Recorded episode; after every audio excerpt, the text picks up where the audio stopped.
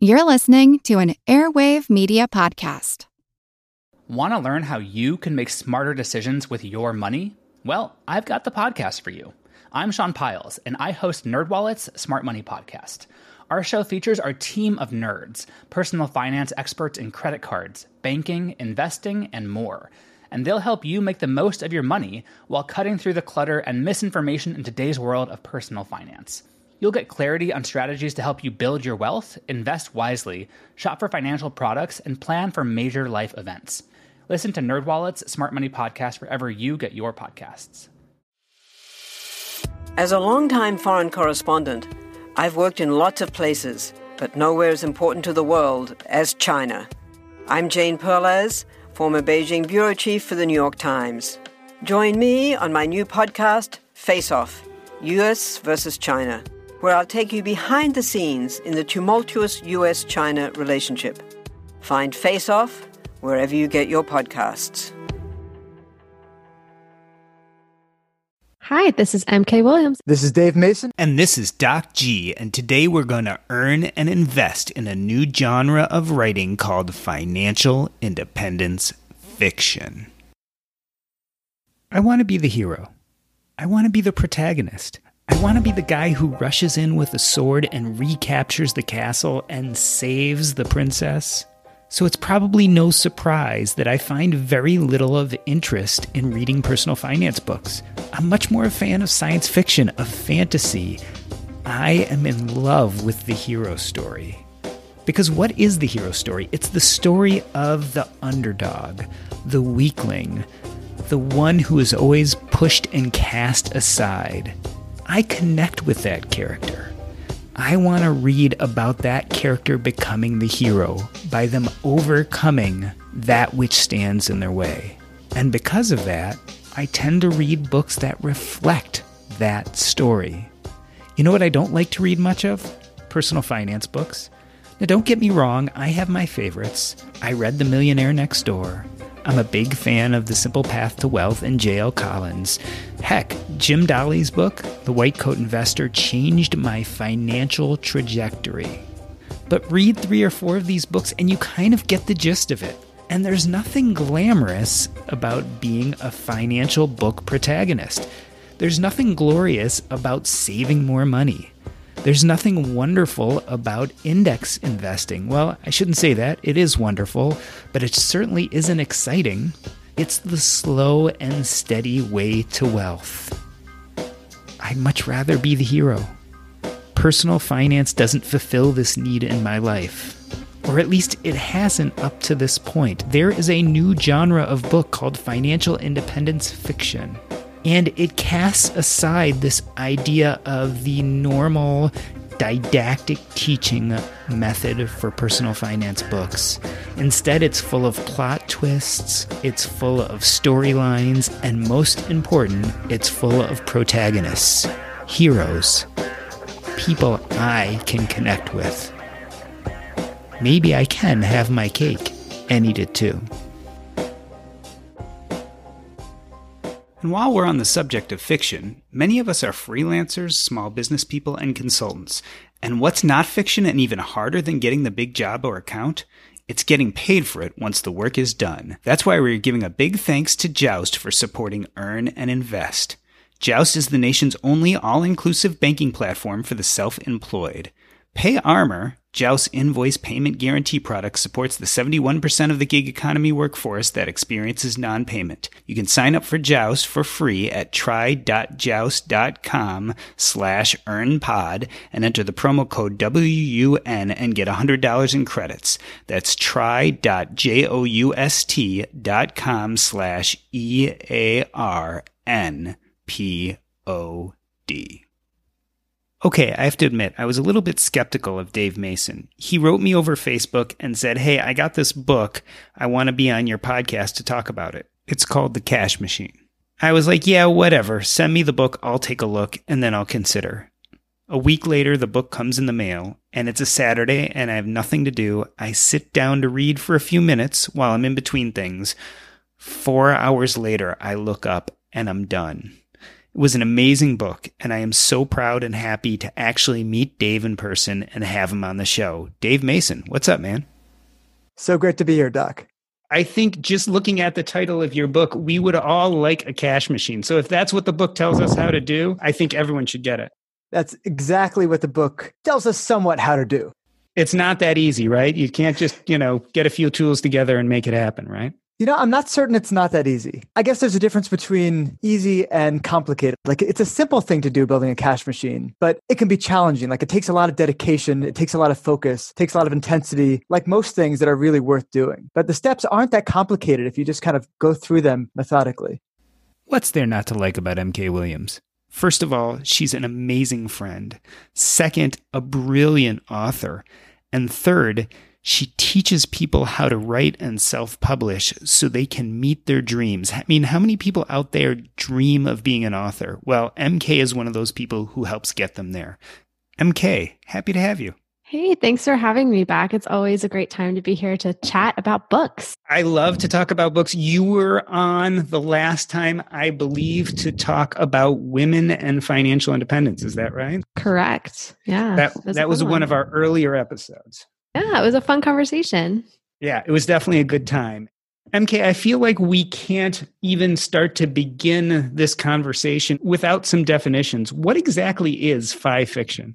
When you think about all the different subgenres of fiction, they can be put in these easy to categorize buckets, right? You have your romance, you have your Western, you have your science fiction, your fantasy. Fi fiction is where there's a story that one of the central themes is financial independence. Now, that doesn't mean it's only about financial independence. There's obviously other plot points going on, but the central premise is that it's about financial independence. And whether that's meaning it's tailored to people in the financial independence community or it is potentially a gateway to bring people into that community, the primary theme is FI. I think the first time I heard that term was probably when you were on the Choose FI podcast. Who coined that term? Do you remember? Was it you? That's what I was going with to say this is the kind of book that it is. It is FI, capital FI fiction. That was one way I was trying to market it. Hey, if you are interested in FI, you will like this book. Then when I market it to the layperson who does not know about financial independence, I don't put that out there blatantly because I want to bring them in slowly into my web of fiction plots and then they'll figure it out from there.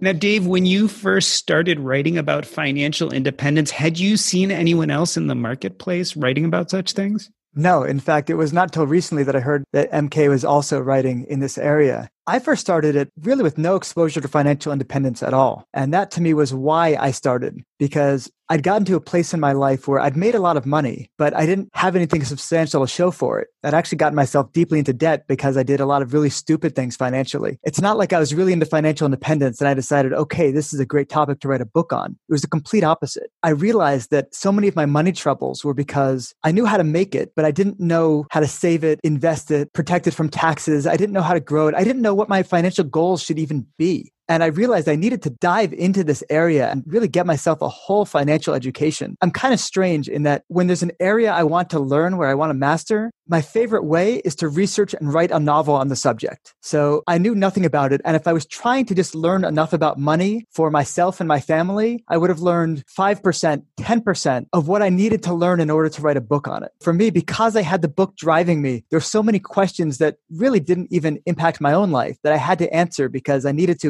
expose my readers to this whole realm of finances that I had never learned. I really wanted to make my readers financially literate at the end of this book.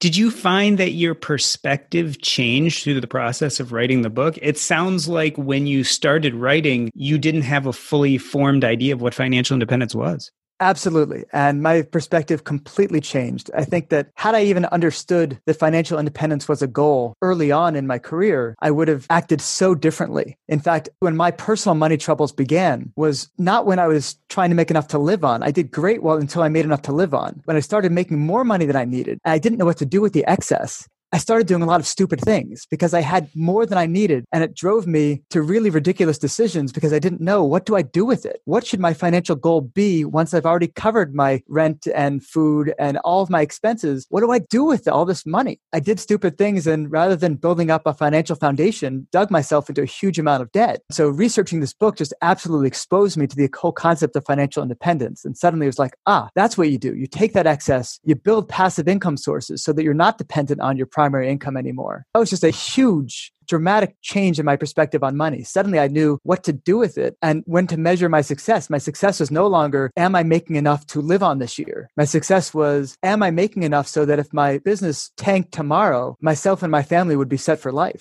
MK, I love how Dave uses this word occult world of financial independence. For you, it wasn't a cult at all. In fact, I would gather that you were pretty schooled in financial independence before you decided to write in this genre. My husband and I found financial independence before we got married, before I even published my first book. It was only through having been in this community and wanting to tell that story that I decided to write Enemies of Peace. And one of the key things that writers will say to do as advice is that you should write what you know. Well, what I knew was that I felt like an outsider because I was making the different choice with my money. I was making the more conscientious choice where most people weren't. I felt like an outsider because I had very clear definition for my life goals. And so many people would just look at me like I had five heads, you know, talking about that or that feeling of being the other. And so that is what I wanted to put into this book more so than the nuts and bolts of how do you reach financial independence. There are really great nonfiction books out there that tell you how to do that. I wanted this book to be the story of what does it feel like from the inside and what does it feel like from the outside to really delve into that.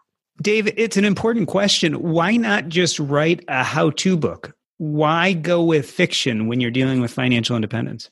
There are tons of how to books. There are tons of nonfiction books out there. But I really believe that people learn best through story. And I believe that a nonfiction book just really fails to capture the emotional challenges that go into this whole process. In fact, this book isn't just a story, it's a love story. And the reason it became a love story, it was not intentionally going to be a love story. In fact, the person who emerged as the main character was only the third main character when it started. But it really naturally started evolving that way. And I think the reason is because so many of the biggest challenges in my own marriage came from not being on the same page with my wife on financial issues. The ironic part about that is if we'd ever sat down and had an intelligent conversation, if we'd ever read a book together and discussed financial ideas, I think we would have come to the same understanding very quickly. But money was a taboo subject growing up. You know, you didn't go and ask people how much they made. We were told to keep these things very private. That should have shifted when I became an adult. But somehow when a subject is something you're not supposed to be talking about or you're not supposed to be bringing out into the air, then there is no natural point when it's going to just shift for you. It was was a taboo subject and so we got married and we didn't talk about money. We didn't get on the same page. We had all kinds of financial misunderstandings that really led to us having all these troubles. And that's one of the things I wanted to be bringing out in this book is that the relationship aspect of going through this whole struggle for financial independence and what it means when one person is in a relationship is committed to an ideal of say, like financial independence and the other person has never heard of it and has a hard time getting her head around it. Amber, the main character, looks at her boyfriend Dylan like a bum. Like, why would she be interested in this guy? He looks totally impoverished. He doesn't have a car. He lives in some basement. He spends no money. He won't go out to eat. What is wrong with this guy? He's so not living a normal lifestyle. And she has a real emotional struggle getting her head around this. She sees he's a good guy, but it takes her a while to understand just what he's all about and why she'd want to go down this path with him. And I want to really bring those things out. A nonfiction book rarely deals with the emotional struggles that this type of life change, this type of process is going to involve. MK, does that relate to for you this idea of talking about taboo subjects with fiction gives you a little more freedom and maybe a little more acceptance than just writing your typical how to book would? I think so. And I think for me, whenever I'm writing any story, you know, you're supposed to have the good guy and the bad guy, right? You're supposed to have the hero and the villain. But the best books and the best stories, the ones that we remember, are the ones where we can empathize with the villain. Like nobody's just the villain to be the villain. There are people where they made choices and based on their worldview, that makes sense. And even in Enemies of Peace, it's very clear that the two main characters that we look on, they're not the good guys in this story. I was very careful to plant certain things about those characters that that would be very clear like you are not supposed to like them. You are not supposed to root for them based on our societal norms, but you can still empathize with them because maybe you were in that headspace before, maybe you're in that mindset before. So the best books, I think, delve into that, but they also show there's not a clear answer to these things. Whereas with a how to book, it does say, follow this process, here's the research, follow this. And there's definitely a place for that. But I think when it comes to a story, you want to be able to show that nuance because that's going to allow people to relate better and they remember the story more because of how it made them feel. I totally agree with that. And that's one of the things that I loved about this FI fiction realm as well. But the nonfiction books, they're all advocating a position. And in the cash machine, I was really able to have different characters represent different perspectives on money. And I didn't want to make it so that there were some with the intelligent perspective and some with the stupid perspective. I wanted it to be that husband and wife, say, could read this book together. One might really identify with one perspective, and one might really identify with the other perspective. But now they've got the vocabulary to talk this out. Just like the characters are debating, they can have that type of debate and they can come to an understanding because now they've got the language and they've got different perspectives. And I try to make them somewhat balanced in that so that you can really identify with those who are really passionate about their career and making a ton of money or those those who are going so hard to be building something huge for themselves, and those who want to go very minimalistic and just say, you know what, I don't want to work that hard. I want to be able to go simple and live a simple life. And okay, now that we've read this book that hasn't advocated a position, let's think about what we want to build for our family.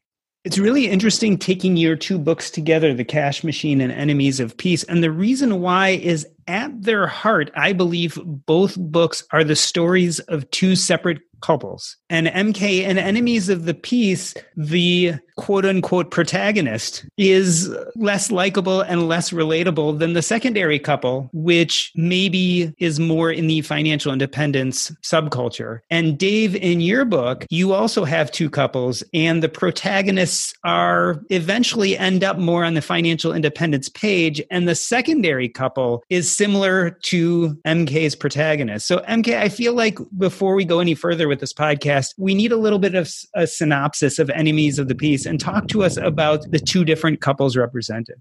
In Enemies of Peace, it starts out with Cynthia and Timothy Lawson, and they are recently married. They're looking to buy their first home, and they move into what is their dream home. You know, the home where, well, we can make it work, we can figure it out, we'll find a way to make this happen. And they meet their new next door neighbors, which is uh, Jack and Melinda Rychak. And very quickly, um, you know, they seem nice, but they're getting a vibe. They're getting an off feeling about these neighbors. There's something different about them. There's something off about the way that the house came on the market and they just start to see those red flags. And as we go through the story of that first summer in their home, we realize that there's a lot of underlying trouble with the relationship that Cynthia and Timothy have. And then we get these interesting glimpses of the Rychaks, their neighbors, and the ongoing concerns that Cynthia has about who they are and who they might be. And for those who have read the book or have even just read the first page, you know that the book starts with an explosion. You know that a house has been destroyed by an explosion. You don't know who was in it, who caused it, what happened, but you know that there is something nefarious nefarious about to occur on this very idyllic American suburban cul-de-sac. And therefore we need to figure out what happened and who done it. So the financial aspects are layered in below the overall mystery, which is who blew up the house?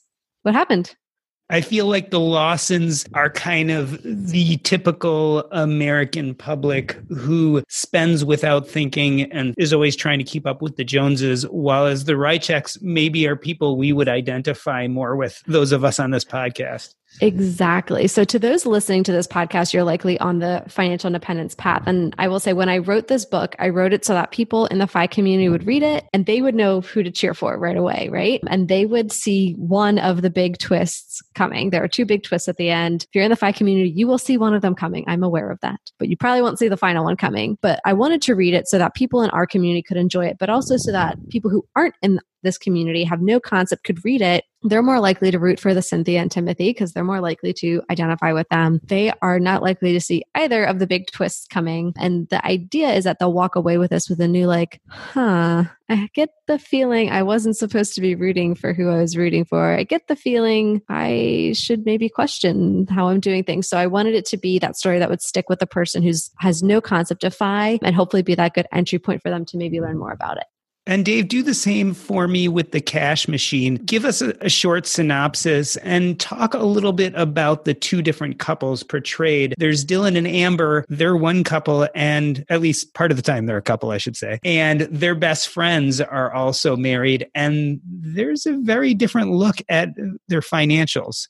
Exactly. So I'm actually going to take a step back here and I'm going to talk about the original version of the book and how it started before I get into that. So the original version was it was a buddy book between these these two guys, Kyle and Dylan. When they were both college freshmen, they're both on the same general track, college, law school, jobs in big firms, and they wound up taking a trip down to Mexico during winter break of their freshman year of college. And while they were down there, they met this fisherman who started asking them questions, getting a sense of like what their passions were in life, what their goals were. Really, neither of them had a clear vision for life more than they wanted to make a good amount of money. They wanted to do well for themselves. And this fisherman tells them, you know what? If that's what you want, you're totally going about it the wrong way and starts talking to them about the concepts of financial independence. Kyle says, wow, this, this is some old weird kook. I don't know. I don't want to listen to this guy. Goes back to college, law school, gets a job at a top firm. Dylan, however, decides, you know what? There's something this guy's saying that's making sense. Like, why am I digging myself into debt for a career that I don't even know that I want yet when I haven't really decided what my life's going to be about? Maybe I should listen. Maybe I should think about what this guy's saying. So he actually spends a couple months in Mexico learning from this guy before returning to the States. Ultimately, then his girlfriend, he kind of lets her know that, you know what, he's not going to be back for a little bit. He's going to be returning. He's decided he has to stay in Mexico for a little while. She, when he gets back, is just incredibly pissed and wants nothing to do with him. Now, the girlfriend was initially the third main character, but soon Amber kind of bumped Kyle out as the second main character. And before long, she wasn't done. She realized that at a certain point, she said to me, no, no, no,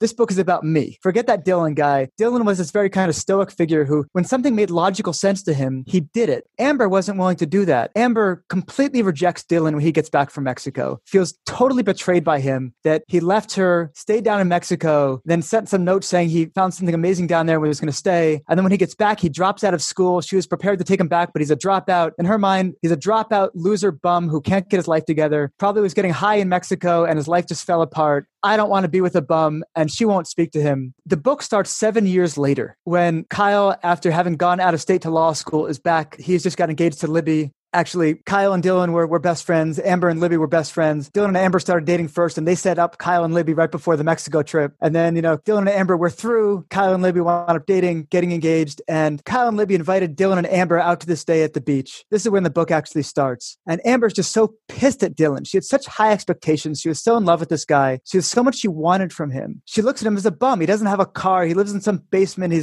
looks dirty. He works a manual labor job. And she's so angry that he just his life fell apart and he became this loser and she's just so mad at him and at a certain point he walks out he's not getting through to her he's trying to explain to her she's never given him the time of day and after he leaves Kyle kind of says, you know, pretty hard on him there. And she's like, well, look at him. Look at him. He's being a bum. Maybe it's time that somebody really opened up and let him know, give him some perspective. He's like, oh, really? Perspective on what? Well, he's not making anything with his life. It's like, well, is that how you see it?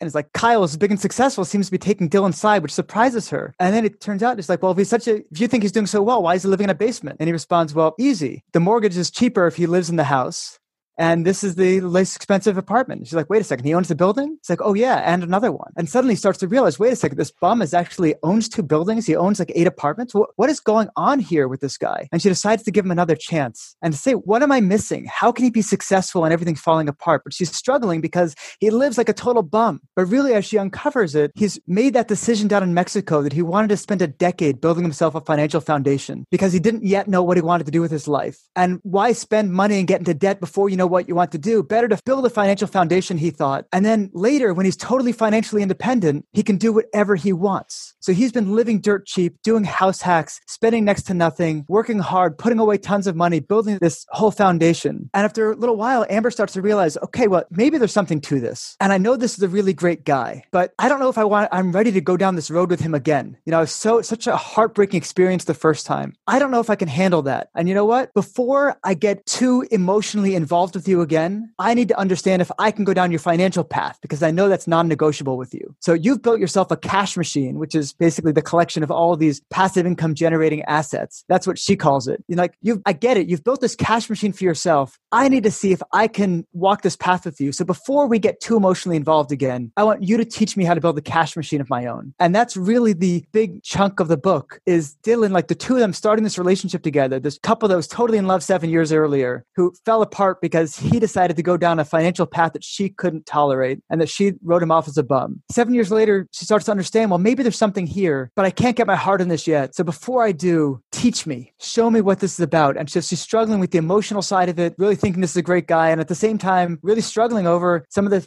what she views as sacrifice in order to get herself there. And why can't she be normal? And if her friend's having a destination wedding, is she not supposed to be flying to Aruba or wherever that is? Is she supposed to not go out with her friends? Is she supposed to live in poverty for a while in order to build this up. And she really struggles with the emotions behind that as she's learning the technicalities of how to build a solid financial foundation for herself. MK, as I'm listening to Dave talk about Amber's struggles, I feel like the Rychecks had similar struggles also. Was it hard to give a clear eyed view of what being responsible with your finances looked like, especially knowing that you were writing to maybe a community that wasn't as familiar with financial independence? Yeah, so I wanted to make sure each of the couples was believable, right? So the Lawsons were very believable. The Rychecks, though, knowing that people would read this who had no concept of financial independence, they were going to realize pretty quickly that, that these two people were a little off. They were doing things a little differently. So that actually played to one of the good subplot points, which I'm not going to say because I don't want to give it away. But, you know, having to make sure that they seem believable. And the believability is that neither couple is perfect, you know, and I've heard it said before that every marriage is a mystery except for the two people that are in it. You know, everybody will look at another couple and be like, I don't get it. I don't know how they stand each other. I don't know how they do that. Um, and so with the Rychecks, I couldn't make them this perfect couple because I knew that the people in the FI community reading it would expect that, right? Well, these are the the paragon we all have to shoot for. And, and that's not the case. You want it to look like a realistic couple where they have their own challenges and struggles. Maybe it's financial, maybe it's related, you know, to other aspects of their life, but they they couldn't be 100% perfect just like the Lawsons couldn't be 100% imperfect. And so the way I view it is it's actually two extremes of the same couple, which is like a weird mind exercise to go through. Have fun rereading it with that in your mind. But just to say like, you know, one isn't all perfect and one isn't all bad. So that was the main concept that I had when I was building the Rychecks. They couldn't be at the perfect follow everything by the book FI family. Dave, I feel like you did a little bit of the same thing with Dylan. Dylan clearly is one of the protagonists of the book, and his philosophies about financial independence and personal finance are certainly part of that protagonism. On the other hand, he seems to struggle throughout the book too. The path he's taken is not an easy path always. Was that on purpose? Absolutely. Dylan's path has to be extreme because if Dylan was willing, more willing to compromise, Amber would have let herself fall in love with him and it would have been a very easy, happily ever after scenario. So, one of the real struggles is that Dylan has taken such an extreme stance that there's not a lot of room for compromise. Amber finds herself really trying to become a Dylan. So, for instance, at a certain point, he introduces her to the idea of the house hack and she finds a very nice kind of Victorian triplex that she can be buying and making good money on. And she feels feels very comfortable with that. But that's not an extreme enough case for Dylan. And he helps her find a total dump that she doesn't want to go near that she refers to as the death trap on Haber that is so incredibly revolting to her. And she's just so intimidated, especially when her parents find out that she's about to buy a house and maybe move in with the guy. And they're flipping out and they're about to come spend, inspect this house. And she knows it just smells horrible, looks horrible. And she realizes that, like, okay, financially, it makes a lot of sense, but she's so in her discomfort zone. Had she taken an easier step, taken the house that that was still very attractive and had a would have cash flow just not at the same quite at the same rate she wouldn't have been scared. She wouldn't have felt the need to bolt and run. She wouldn't have had those challenges. Really to be bringing out these lessons to be bringing out the tension in the book i needed to make dylan such an extremist that amber just was cringing inside with the choices she was having to make. But getting this dented car that she was absolutely ugly and she couldn't stand because it was a really good value because it was pre-dented, as Dylan called it. She got a great deal on a car that had a good engine, but that she felt embarrassed to be driving. You know, she got an incredible deal on a wholesale deal on a house that nobody else would buy because it smelled so incredibly wretched and needed so much cleaning and upgrading. And it made a financial sense, but she just couldn't go from living kind of the good life and spending, you know, 100, 110% of her income on her living living costs to suddenly going to being this total extremist. So, really, the extreme nature of Dylan allowed me to be upping the ante emotionally and really pushing Amber to her limits, which I think makes for much better stories than having two people willing to compromise and then suddenly what's there to talk about. MK, is there a risk if we take the typical American love story with poor spending habits and irresponsibility and make them believable and likable? And then we take those who are being more financially responsible and show that there are some flaws there too. Are we perhaps not selling this idea of financial independence?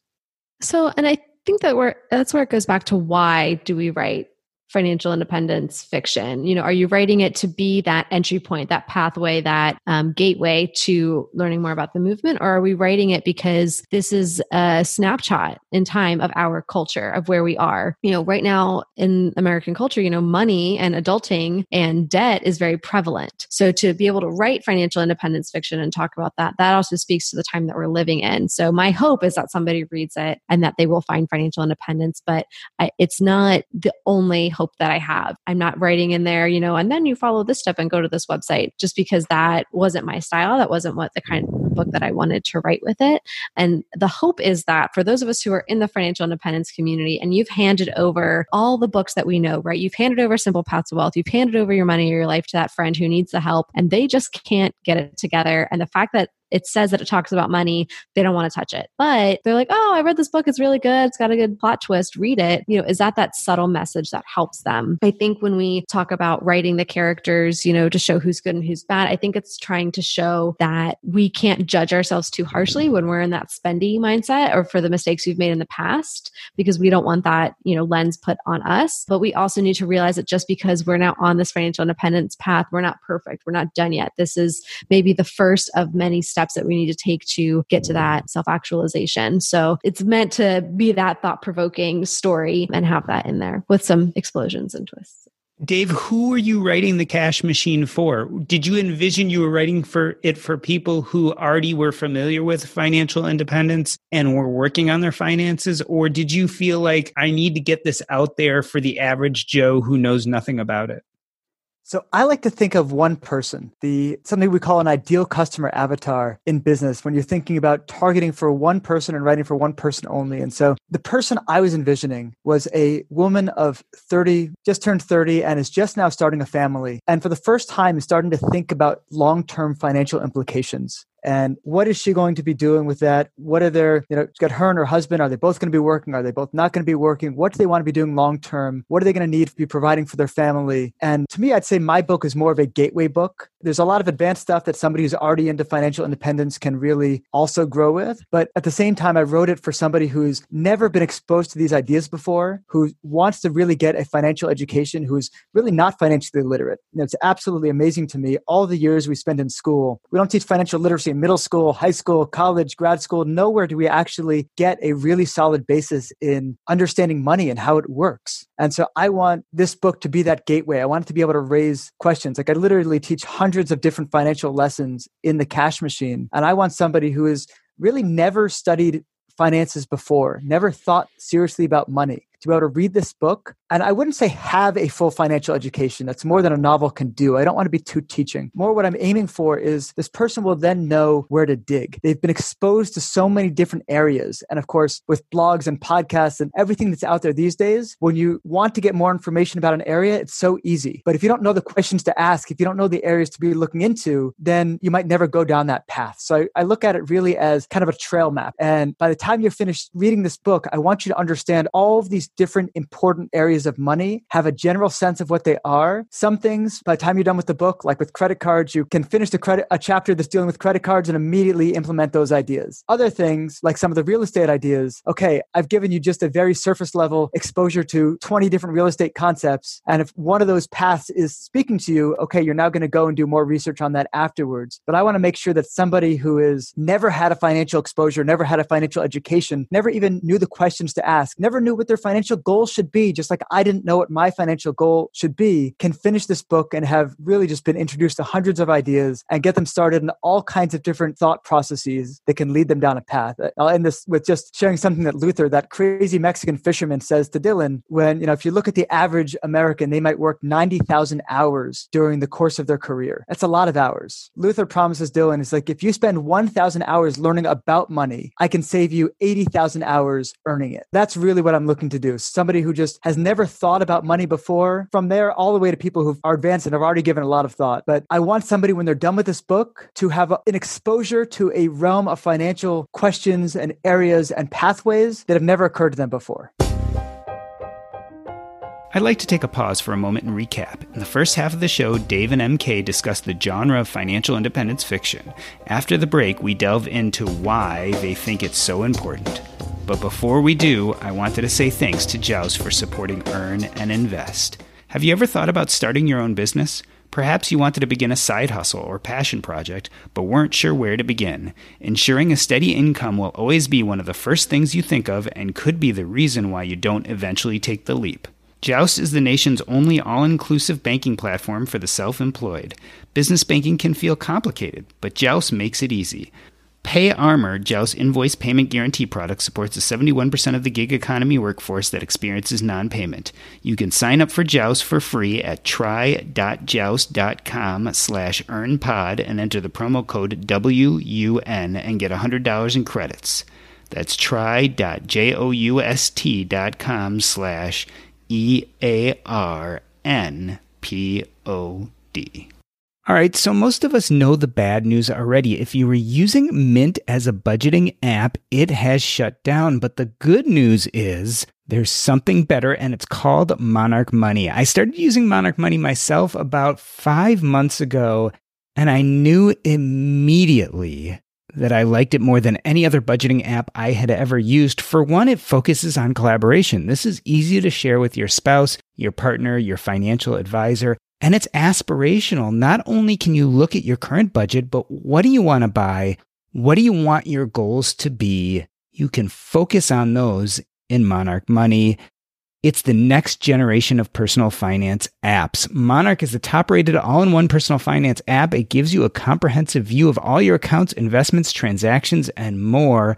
Furthermore, you can create custom budgets, track progress toward financial goals, and collaborate with your partner. And now get an extended 30-day free trial when you go to monarchmoney.com slash earn. Again, that's monarchmoney.com slash E-A-R-N. What I like about this app is it's intuitive, easy to use, quick to sign on. It's collaborative, as we talked about. It's customizable. The idea is you can use this app the way you want to use it. And the reason why is the Monarch Money team is customer focused. They are focusing on you, me, and all the other people who want to use this app to live a better financial life. After trying out Monarch Money for myself, I understand why it's the top rated personal finance app. And right now, listeners of this show will get an extended 30 day free trial when you go to monarchmoney.com slash earn. That's M O N A R C H M O N E Y dot com slash E A R N for your extended 30 day free trial. Dave, was there any concern that you were putting too much of an emphasis on real estate? I think it's the common thread in the book. And certainly, at least from a reader standpoint, I felt that it got maybe a little more play than other financial aspects.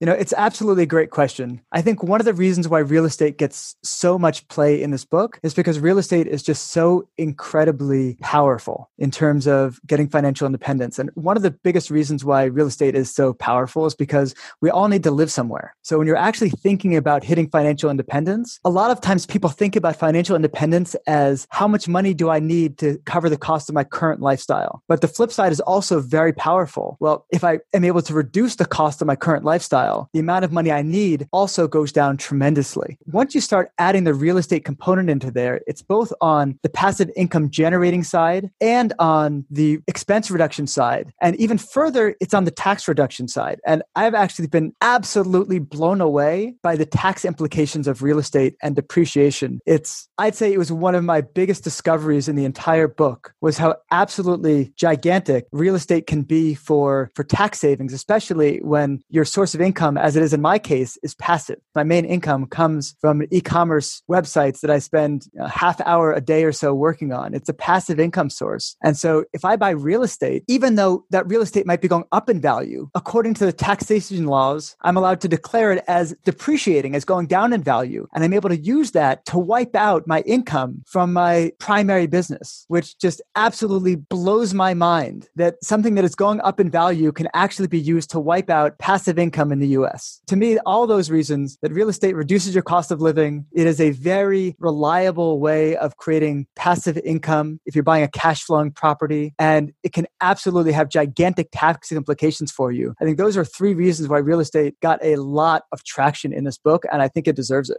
MK, I want to transition this conversation in a little bit of a different direction. I've teased you in the past that the initials of the Rychecks, their first names, are the same initials as you and your husband. And I was wondering how much you see yourself and your relationship with your spouse reflected in those characters and enemies of the peace.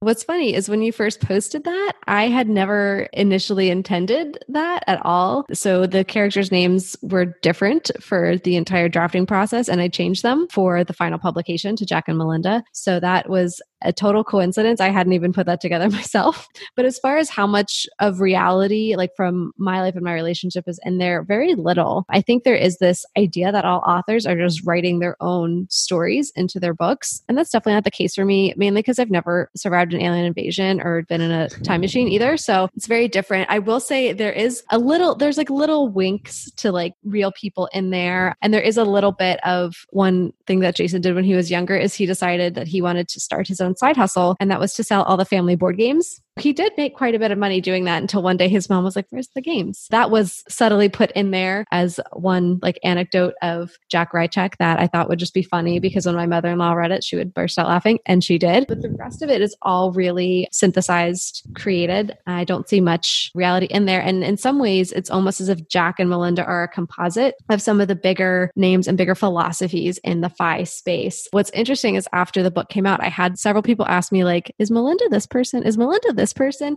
And it was to- two totally different people in the space. And I was like, I've never met either of them. So absolutely not. She's entirely made up. It's interesting to see how people will read it and who they think is who. And really, they're just totally made up people. And Dave, I'd ask you the same question. Is there any similarity between Dylan and Amber and you and your relationship with your wife? So I kind of have the opposite perspective on this as MK. I feel like when I write a book, every single character is me. And it's always interesting, especially because I actually co-write books with my wife both this book and the last book we did, which is called The Size of Your Dreams, we wrote together. So many of the characteristics of the characters are really us in certain ways, or really, I would say, different aspects of us. Yes, like I said, you know, this became a romance, not because that was originally what I wanted to write. I'd never thought about writing a romance. I'd never read a romance in my life. And it very much surprised me that that's what I wound up creating. But it just became the natural way the book went. And I kind of let my books lead me more than I try to lead them. And it became clear that it had to be a romance romance because the reason why I had so much burning desire to learn about money was because of the difficulties we went through in our relationship as a result of not being on the same page about money. It was absolutely bringing out the tension that a couple feels because my wife and I felt so much tension and so much shame around dumb financial choices and bad financial communication so that it just made sense for us to be bringing that out. Now, there's so many things about Dylan and Amber that are drastically different than my wife and myself, but really the fact that it was this relationship and the fact that emotional tension was so present in the book and in the relationship because there's the love interest and the money interest and how those two things come together and often colliding is absolutely created because of the tension that we had in our own relationship around money.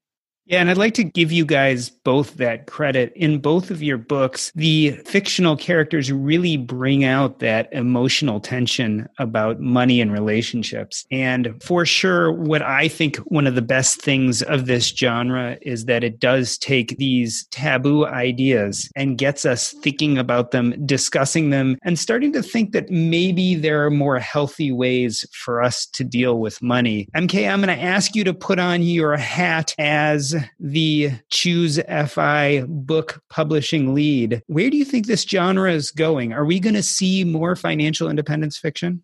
I certainly hope so. I think it's fun. And I think as we have more people in the space who have that storytelling ability, that makes space for great creative nonfiction and really great fiction. I would love to see us do some chapter book series for middle school kids, some children's books. I actually had one author reach out on that, and we are just too busy right now. So I told him, I was like, if you get a deal, take it. If not, in a few months, when I follow up with you, we'll talk. But um, certainly don't want to hinder their progress in the meantime. But it's exciting to see what's coming. And I absolutely hope that there's more fi fiction because it has to ring true for different people. And so if you truly just do not enjoy reading nonfiction, if you don't even enjoy reading suspense, if you are a sci fi person through and through, well, getting you some sci fi fi fiction would be great, right? You have to be able to meet people where they are. And for some people, that is developing the curriculum that's being done through Choose Fi and the foundation and the, the books associated with it. For some people, it's a podcast. And for some people, it's a book that is exactly where they already are to help them along that path. I hope that there's a lot more coming.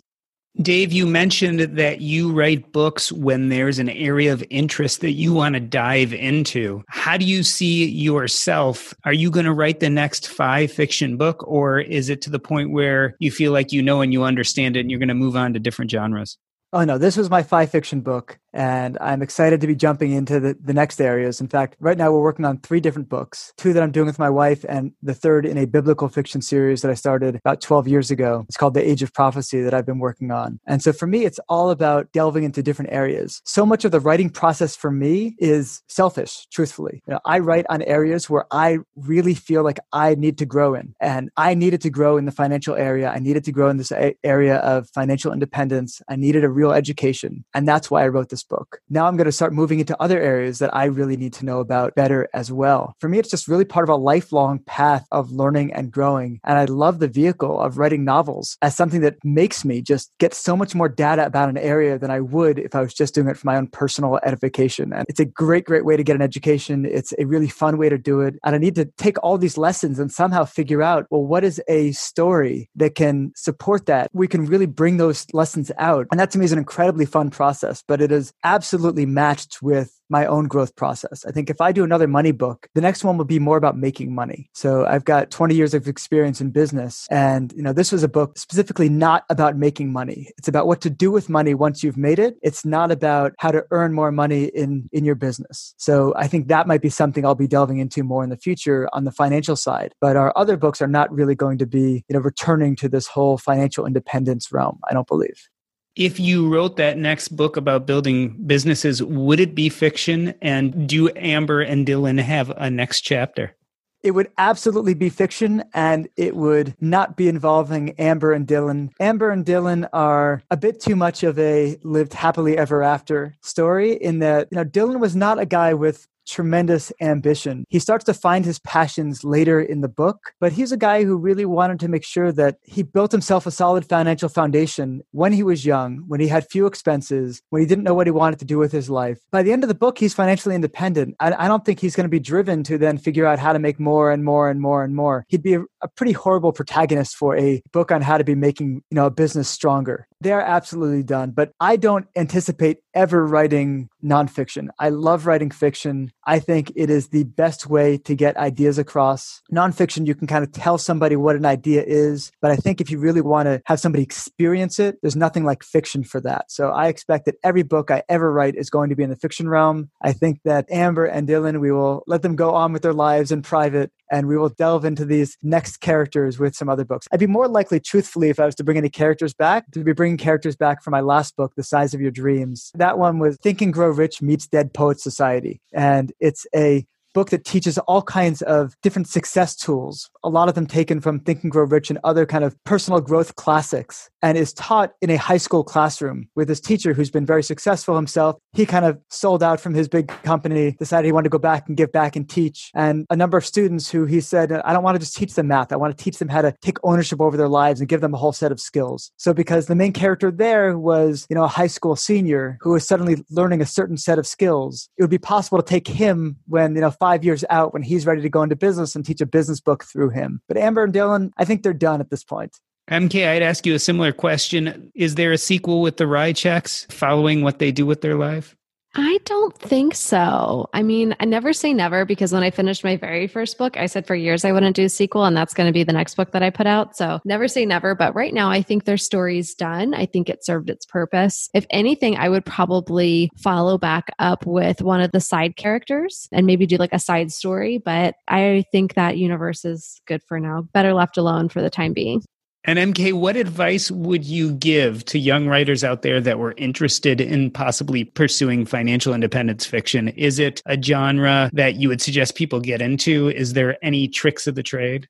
The first thing is you have to write, you have to make the time to write. And the second thing is it's really important to read what's out there already, not just in the genre you want to go into, but read other authors you admire to see how they do things. It's important that if it is fiction and not nonfiction, that you are showing and not telling. And that can be a really fine line when you are really excited about certain concepts that you want to bring across and make sure people know, but it needs to be subtle, it needs to be nuanced. And that takes time and that takes a lot of revision and writing. So pack your patience. You're not going to get there overnight. Get into the habit of writing every day and start to read. Read other writers in your genre that you want to go into, read other writers that you just admire and hear good things about. It takes a lot of reading and then a lot of writing, and then you're most of the way there. Dave, I'd ask you the same question. Advice you'd give to new writers specific to financial independence fiction or otherwise? So I'd really echo what MK was saying there. There's there's a real discipline that comes to writing, and I have not found that it is the most creative people or the people who are the, even the best writers who are the ones who who succeed. I think it's those who really want to sit down and have the discipline to sit there and do it. And I think a lot about Stephen King, who if you read his book on writing, talks about how he had like this nail that he'd hang his rejection letters on by his bed. And at a certain point, he had to replace the nail with a spike because the nail couldn't hold up all the rejection letters. And he just had rejection after rejection after rejection. And I've learned a lot from him. I've tried to do what he does, which was to sit down and basically not get up until he's written 2,000 words every single day, which is why he's able to write so much. But for me, it was quite a few years before I was able to write my first book took me six years to write my first book and i kept reworking it and reworking it and reworking it. And really it's only a decade plus later that i actually started to look at myself as a writer and really feeling like wow i've got some skills now and i can pick up a new project and i can move it along fairly quickly because i've learned all of these things it is really not an overnight success and i'd say if somebody wants to be writing fiction that it's something that they should really have a daily practice to and not expect instant success expect it to be the type of thing that they're going to be having to constantly be putting more work into. If you love the writing, I think you can do great as a writer. And if you really don't enjoy the process of writing but want to be a successful best-selling author, you're probably best off finding another area. I was about to say, if you can get used to rejection, merciless work, and feeling like half of what you do is trash, then writing is for you, right? There you go. These days, I will say it's very easy to self-publish. So, you know, you can, you don't really need to go through any gatekeepers to get your books out. But the flip side of that is it used to actually mean something when you published a book because there were only a handful of publishers and they selected you as one of the handful of books they were going to put out that year. Being a published author it meant something and had a certain amount of prestige to it. I'm actually surprised at how much prestige it still has, given how I can publish my laundry list today and put it out tomorrow. It would be out there and I could call myself a published author. It's really really easy to do. But the flip side is that it means that there's so much literature hitting the shelves and it's possible to publish a book and get zero readers for it, zero people seeing it. So it is a whole different art to getting eyes on it now because there's so much competition. So it's easy to be a writer. It's easy to publish yourself. It's easy to put something out there, but it's hard to crack that kind of upper echelon of the writers who actually have loyal readers and loyal following and people are eager to be picking up what they're doing the democratization of publication, not just for books, but podcasts and blogs, etc., means that there are lots and lots of voices out there, but only a small percentage are being read by a good number of people. We definitely feel that in podcasting as well as blogging. So I think it's common to all of these different fields. MK, it has been a pleasure talking to you today about financial independence fiction. Tell us what's up next in your life and where can we find you? Oh man, what everything's up next for me. In addition to now being a regular feature on the Choose FI podcast and helping them with their books and some of their content, I continue to help other people as they look to self publish, in addition to publishing my own work. So I'll be getting my next book out shortly, my next fiction book out shortly. But right now, my focus is on launching my nonfiction books. So I'm actually going to have the first two books in a series on how to self publish and how to market your book coming out. So the very creative titles are Self Publishing for the First Time Author and Book Marketing for the first time author. Again, super creative, but it tells you exactly what you're getting. So I've had so many people come to me over the years and ask questions about publishing and writing. And I've been trying to get that information out there in as many ways as I can, A, to help people, but B, to protect my own writing time. So I'm hoping that in addition to the videos that I put out on YouTube, on AuthorTube, these books will continue to help people as they are looking to write their first book, publish it, and figure out what they need to do next. There's a lot of advice out there about self publishing. And I find that a lot of the gurus that speak to it speak to their individual experience and the book that they wrote. So if you are looking to write a fi fiction book and you are listening to somebody who wrote a nonfiction bestseller on what to do, you may not be getting the advice that's right for you. So I'm trying to get that information out there. So you can find more about those books and my other books at 1mkwilliams.com or authoryourambition.com. And I'm everywhere on social media at the number one MK Williams. So one, the integer MK Williams. And Dave, what's coming up next in your life and where can we find you? So for me, I hope to never stop learning. It's just an absolutely lifelong passion. I like going from one area to another area. And like I said, I'm currently in the early stages of writing three different books two with my wife on different personal growth areas, and the third book in the Age of Prophecy series. And they're all teaching different life skills through a story. And that's absolutely my passion. It's what I keep hoping to do for a long time to come. I'd say the biggest thing that's coming up next for me, as we were talking before the show, looking at my fears and facing them and trying to grow through them. So, as I pointed out a year ago, I realized that, you know what, I'm just deathly afraid of the camera. And to be getting my ideas out to the world, I might need to start being on camera. And so I decided over the past year that I was going to do 250 videos. And I've just eclipsed that. I'm just coming to the end of my year. I de- declared on my birthday, I'm about to hit my next birthday. And I decided just a couple days ago that from now to my next birthday, my goal will be to do 50 podcasts. Self promotion has been something that I've always shied away from. I put so much energy into my books. I so believe in my books, and yet I'll put them out to the world. I'll put them up on Amazon and then start writing the next one and just kind of ignore it. And I'm like, okay, I really believe these books can help people change their lives for the better. So if I believe that, I have an obligation to get it in their hands. All right, promoting myself, it's not something I'm so comfortable with, but you know what? It's time to get over that. I'm going to be trying to do podcast after podcast, putting myself out there, trying to get more and more comfortable going out there and finding my audience wherever they happen to be. In fact, you can get a lot of my books for free. The Size of Your Dreams is for free on Amazon. The Lamp of Darkness, the first book of my Age of Prophecy series, is for free on Amazon. You can also look at the website that I've just started making around the cash machine. It's called buildmycashmachine.com. All right. Well, this has been the What's Up Next podcast. On behalf of myself, Doc G, I'd like to thank David Mason, author of The Cash Machine, and MK Williams, author of Enemies of Peace. I've read both books and enjoyed them greatly and hope you will too. That's a wrap. Yo. Well, I'd love to put out a new episode of the Earn and Invest podcast every day. That's obviously not going to happen. However, if you want to hang out with like minded people, feel free to come by the Facebook group. That's Earn and Invest Facebook group. You can find us by going to diversefi.com backslash Facebook. That's D I V E R S E F I dot com backslash Facebook. Or you can go directly to the Facebook site, facebook.com slash groups slash earn and invest. Again, that's facebook.com slash groups slash earn and invest. In the group, you will hang out and mingle with people who listen to the Earn and Invest podcast. And there are a lot of great topics, either that I post or articles that other people post. Every day, there's something new there. Let me give you an example. The other day, I put up an article from Bloomberg.com Trump to order U.S. meat plants to stay open amid pandemic. This is an article that talks about reopening the meat plants given the fact that there should be a beef shortage coming up. And several people had interesting observations. Frank Vasquez replied, Having worked in a slaughterhouse, aka meat plant, I would not want to be anywhere near the kind of environment in these times. Who knew that Frank actually worked in a slaughterhouse? Uh, I know he's a lawyer now, so that's quite surprising. Allison Tom wrote, I mean, if he can provide them with necessary PPE to work safely, then sure. I haven't seen any evidence of his administration being able to do so for frontline medical workers, so I'm inclined to think that the meat plant workers are walking into a slaughterhouse of a different kind. Geez, let's hope not.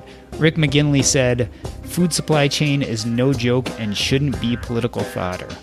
And finally, William McVeigh says, I am a meat eater, but meat production is not critical national resource that the federal government needs to be injecting itself into. In my opinion, wheat, corn, lentil production perhaps, but meat, it's clearly not necessary. So, as you can see, we talk about just about everything on the Facebook group. We'd love to have you there. Come and join us, tell your friends, and we'll see you there. Now, back to the show. We are back with Erica Young from Tailor Made Budget. She's a financial coach, an author, and a blogger. She has been on the What's Up Next podcast, formerly the What's Up Next podcast, now the Earn and Invest podcast, on an episode about financial independence and being African American. It was a pleasure talking to you then, and I'm happy to have you back. Awesome. Thank you so much for having me here. I'm really excited to connect with you again today. I am excited too. We are going to talk about how to emerge from this quarantine with our finances intact. It just blows my mind, Erica, how different our life circumstances are now than when we did that first podcast or even when you and I saw each other at FinCon. Right. Yeah. So much has changed. And honestly, it changed overnight. And that's why I think it's important for us to do a little reflection. I'm I'm actually calling this season the Great Reflection. Um, what can we think about and adjust and change in this season financially so that we, you know, are able to come out on top and just honestly not go backwards because there's a lot of fear and concern and some of it for valid reasons for sure but for those who haven't seen a big financial downtick in their their money matters we just want to make certain that people are able to move forward in a good way. I like that reframing. We're calling this the great pause, but it's a moment for us to sit back and really look at what we've been doing with our lives and our finances. That can be both good and bad. I yeah. imagine that people are coming to you. You're a financial coach. You have all your coaching clients. I imagine they're coming to you with a lot of questions right about now. They are. I think some of the biggest questions, of course, are what do I do with my stimulus check? And to be honest with you, it depends on where you are. For those, obviously, who have lost income, that stimulus check is for food and for the basic necessities, making sure that you have those taken care of and you can continue forward without stress. For those whose income has been partially affected, but maybe not so significantly that it's devastating, I say you might want to stock it away, you know, because you just never know what tomorrow brings things. And for that last category of people who nothing changed financially, you know, this might be an opportunity to reevaluate. Is there enough money in savings for emergencies? Because this, in fact, is an emergency. We don't know what tomorrow brings. Are you doing enough for your retirement? This might be a good time to increase your percentage into your retirement. So there are some options for folks. And I'm telling everybody just reevaluate where you are and and your goals and see, you know, how can you avoid new debt during this season and how can you take advantage of honestly the market being low and does this apply to your situation today? One of the things that's hard is that we're all stocked away in our houses and we're not in daily contact with people. So it's hard for those of us, especially if we had jobs that could go online, it's hard for a lot of us to know how much this is affecting other people. Can you tell us some percentages here? What percentage of your clients do you think have lost their job? Is that a big problem for, for your clients? From my clients, it's probably around 20% that have had some type of effect on their finances. And so one spouse, you know, may have lost a bit of income. I actually talked with someone, I thought this was interesting. Her income was reduced by 25%, not by a full amount. They were just trying to be conservative and keep people. But I do have a couple of other clients who were independent contractors and um, they are no longer able to do the personal care that they were doing in terms of facials and things like that. And so, yes, they have been affected. The good news, though, is that those that I've been working with were in a decent setup. They had a little bit money in savings. They knew how to work a budget. You know, I think the biggest thing for a lot of people is understanding what needs to adjust in this season and that personal care, dining out, gas is lower, childcare may have been halted or eliminated right now. There's a lot of fluff in our budget that has gone away and it's been taken from us in this season. And so you really have to focus on the basic necessities shelter, utilities, transportation, and food. And if you're able to take care of those, focus on that as a, your priority for sure. And I know a lot of people are trying to balance supporting local businesses yeah. versus saving. So mm-hmm. normally people don't want to eat out all the time. On the other hand, they also want to order pickup or delivery so that they can support that restaurant that they're afraid yeah. is going to close down. Yeah. I think that has to be a balance too. I mean, I was in that camp of people who was like, you know, how can I support the businesses? But you also have to have a healthy boundary around that because honestly, your family comes first.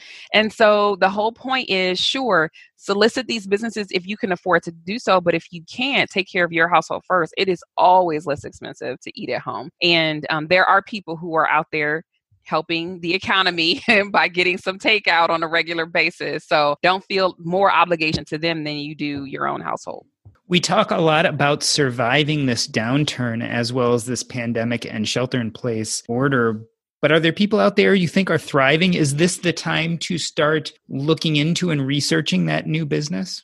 Yes, there are people absolutely thriving. First of all, I have seen the craziest businesses in the last couple of weeks. I see people renting llamas for their Zoom calls to put, put a smile on people's faces. I know an insurance agent that I network with who is a magician and he is selling his services way more now because people are looking for ways to connect and why not get all of your family on to a Zoom call and watch a magic show, you know? We need connection but I'm also seeing people pivot in their businesses. There's, you know, a woman who typically does photos of newborn babies at the hospital and of course they're not letting her in right now but what is on the rise is front door photography and just people standing at their front door getting a photo of their family and she can make money doing that now and a service line item that she didn't have before and when we do return to a new normal she'll have more ways that she can make money and so i mean i think you do have to dig deep and look inside and figure out how you can really be an asset in this moment. I myself am looking at webinars. I go in and do lunch and learns for businesses, and now I'm looking at lunch webinars where people bring their bag lunch into their office or wherever they are at home and they're able to log in to a webinar. And so I think it's important for you to think about how you can really service people in this moment and make money at the same time. Do you think people in general are looking at this as a temporary change, or do we think the way business is being practiced in the United States may change for good based on what's happening right now? Mm-hmm. That's a really good point. I think a lot of businesses have to think about this as more than just this season. A lot of businesses are trying to figure out do they want their workforce to be able to be virtual since this was forced upon us? And a lot of employees are looking for that type of flexibility that they did not have before. And it is a very valid thing to consider during this season. So, business as usual will be a new business as usual, I think. And I, I think it would behoove everybody to look at it that way in a good way, though. I mean, I think you know, being able to have some flexibility is a positive. The businesses that have to be open to it. I'm one of those people who work at a job where I was having weekly meetings. And part of my vision always was I hope these can one day go online so that yeah. I could travel more extensively, et cetera. Because the one main thing keeping me in place was these meetings, of course, besides having young kids. And I have to say, part of it has been refreshing this idea mm-hmm. that I can do some of these meetings and not be in person. I cut down on my commute by up to two hours on some days. That's amazing there are some positive effects. And if you look out there, there are this small segment of people who are thriving in quarantine, right? Those yeah. people who have not been affected by ill health or had their family members being affected by ill health that thrive while working at home and have built up businesses to deal with what's happening today. It's pretty spectacular. It is. And I think we also need to be open to those types of things. We need to be open to the fact that if you don't have those expenses now, save that money or do something to invest in your business with that those funds. The market's down. It's a great place to invest right now. You're getting every single thing on sale. And there are people who are able to take advantage because they still have their job. They can refinance homes because interest rates are super low. There's a lot that people can take advantage of if they're in that position right now. And yes, absolutely. Starting new businesses, side hustles to make more money is where it's at. My niece, who's four years old, is being schooled over Zoom and loves it. Like she has three classes and she's four. And my, you know, sister's paying for that. And that's not something that was even thought of six months ago. I want to go back to something you just said a moment ago about putting money in the market. What are you telling your clients about the market? It is a rocky time. We know that mm-hmm. timing the market is always difficult, something we don't suggest, but people are reticent to put their money in when they think that, that the market is about to drop precipitously. Yeah, I'm telling people to do what I've done. I, you know, participate in a SEP IRA and I dollar cost average during this time, which means that I I didn't put a lump sum in over the last couple of months. Since January till now, I just been making sure that I have routine payments into my SEP IRA because you just never know how low it's going to go, right? And so I'm actually telling people whose income has not been affected to revisit their 401k or their Roth IRAs and see if they can put more money into it if they haven't maxed it out because now is a great time to to do that. And I believe that in the next couple of years, maybe not 2020 quite yet, a few years you'll look back and be thankful that you increased the percentage into those accounts. Tell me about your clientele right now. Are you having new people come because of the economic turmoil? I'm actually having people come who have been affected and who haven't been affected. I think people are waking up and they're like, oh my gosh, wow, um, I may not have been affected, but I really need help because if I was, I'd be in a world of hurt. So they're waking up. But I also have people you know, a couple of clients that have come over the last week, I would say, who are in really dire situations. And so I'm just working with them on some mini money makeovers so that they can kind of get past this this difficult season. So I think people need help regardless. They're waking up, I guess is the way I would put it it must be very hard to deal with those people who come to you in dire situations right now because the options available just aren't what they would have been six months ago. Well, it is, but here's the thing I really believe that if people don't have a coach or a guide or somebody that they trust, a mentor, even in the area of finances, they may make decisions that they regret later. And so I'm glad to be in the position where I can help people make good, solid decisions that they'll be thankful for. I want people to sleep at night. And to be honest with you, when they have a good game plan, that makes me feel better about, you know, obviously the work that I do and be able to add value where they need it. And how do you see this going? I mean, do you feel like we're headed in for a long term economic downturn? And if so, do you think the shelter in place is going to last? Yeah, that's a toughie. Um, I think the shelter in place will be here for a minute. I think this is definitely an every a week by week, even daily type of deal. I'm telling all of my clients to be prepared that we're in this until the end of May for sure. But I'm also believing that this could be a ripple effect on other industries. So those industries that may not have been affected today, it could ripple down over time. And so the concern is let's not get too excited. And that's why I'm a little cautious about much being in the positive for our economy in the year of 2020 in total. But the optimism comes in that we do have a strong economy and we have recovered in the past. I was around and in business in 2008 and 9 when the, you know, real estate market crashed and we recovered just fine. And um, I was just getting started in work when we had the dot com crash. And I think that we've had lots of times in our economy that were tough. You know, I think our economy is resilient. We just have to be patient. And a lot of people don't realize the CARE Act may be the first part of stimulation, which means there may be mm-hmm. more money mm-hmm. coming at some point. So, yeah, people have to be prepared about what to do with that and how to budget and prepare. Yeah, absolutely. I do think you're right. Like this is the beginning. I think Congress was hopeful that it would be the one and only and and now I think we're seeing that this is way more of a long-term thing. Uh, the one thing that as a parent of kids that I want to make sure get back to high school and college is vaccinations is what's going to hold so much up. And so I really feel like we have to be prepared for paying attention to when the vaccinations are going to come around because my daughter goes to a school that's 3500 kids and my oldest goes to college with 40,000 students and I don't see how they're going to be able to, you know, make certain that there are no cases on campus and no flare-ups when they go back. And so vaccinations are important to this whole whole puzzle. So let's just be patient and get your financial house in order the best way you can in this moment because you've got to be in it for the long haul for sure. And it sounds like you're doing a lot of thinking about not just finances, but also supportive communities. You've been doing some Zoom calls and yeah. webinars and trying to get people together to let them know that they're not alone. Yeah, they're not alone. I mean, 15% of our pop our working population has been affected uh, with unemployment. That doesn't even include all the people who just have had some type of loss of income. Lots of folks who have I just talked with a gentleman last week who he just on the side he does uber and he can't do that right now. That is not in his wheelhouse and so that's income that's lost to his household um, but his main job is just fine. And so when you think about how many more millions of people have been affected it this is a long game. This really is something that we have to be real cautious about, sensitive, and then also, you know, use wisdom in everything that we're trying to do because um, uh, I think I think we're going to start seeing more and more who all is affected. It's not just hospitality and the airlines and that kind of thing. It, it's going to be more industries that come out of this with with a little bit of pain. We got to work on that too. I'm talking with Erica Young from TaylorMade Budgets. Erica, any last advice if you're out there struggling, not sure what's going on with your future? What can we tell these people who are hurting right now?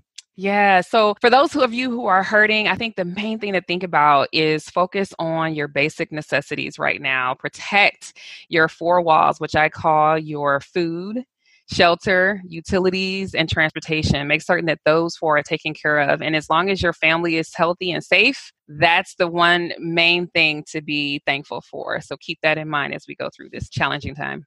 Erica, thank you for being on. Where can people reach you if they want to contact you? So, TaylorMade Budgets is my website. Um, you can also jump onto a free seven day money challenge, and that's seven daymoneychallenge.com. And it's a free video series, one a day for seven days. And it'll just make it easier for you to take some small steps on a daily basis just for a week. These are definitely difficult times. None of us foresaw what was going to happen, not just with our economy, but with the health of our nation. In times like these, it's important to keep your eyes open and see the helpers out there. And Erica Young is a helper. So thank you for doing what you do. And hopefully, hopefully things will start looking up. Yeah. Thanks, Doc. Thanks for having me.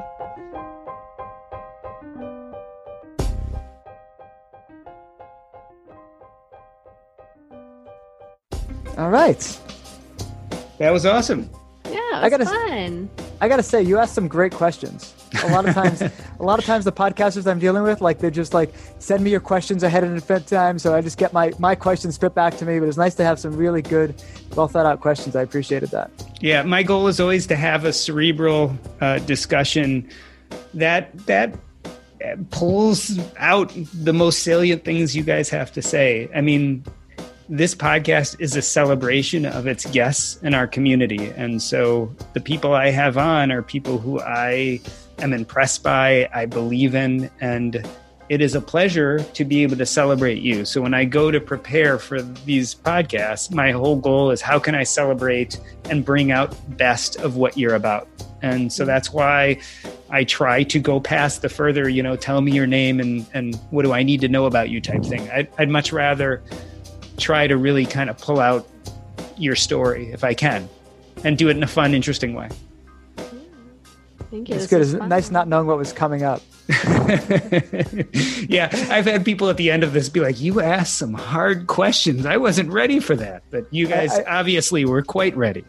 I, I wasn't ready for the real estate one. I needed to think about that one for a minute or two. Well, see, MK, I, I knew from before, so I knew she was a pro. I knew I'd have no problem with her. So, You, you're too kind.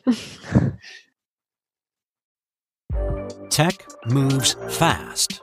So keep pace with the Daily Crunch podcast from TechCrunch. With new episodes every day, this podcast will give you a quick overview on everything you need and should know about startups, new tech, regulations, and more. Listen to TechCrunch Daily Crunch now, wherever you get your podcasts. That's TechCrunch Daily Crunch, wherever you get your podcasts. It feels really good to be productive, but a lot of the time it's easier said than done, especially when you need to make time to learn about productivity so you can actually, you know, be productive. But you can start your morning off right and be ready to get stuff done in just a few minutes with the Inc. Productivity Tip of the Day podcast. New episodes drop every weekday, so listen and subscribe to Inc. Productivity Tip of the Day wherever you get your podcasts. That's Inc. Productivity Tip of the Day wherever you get your podcasts.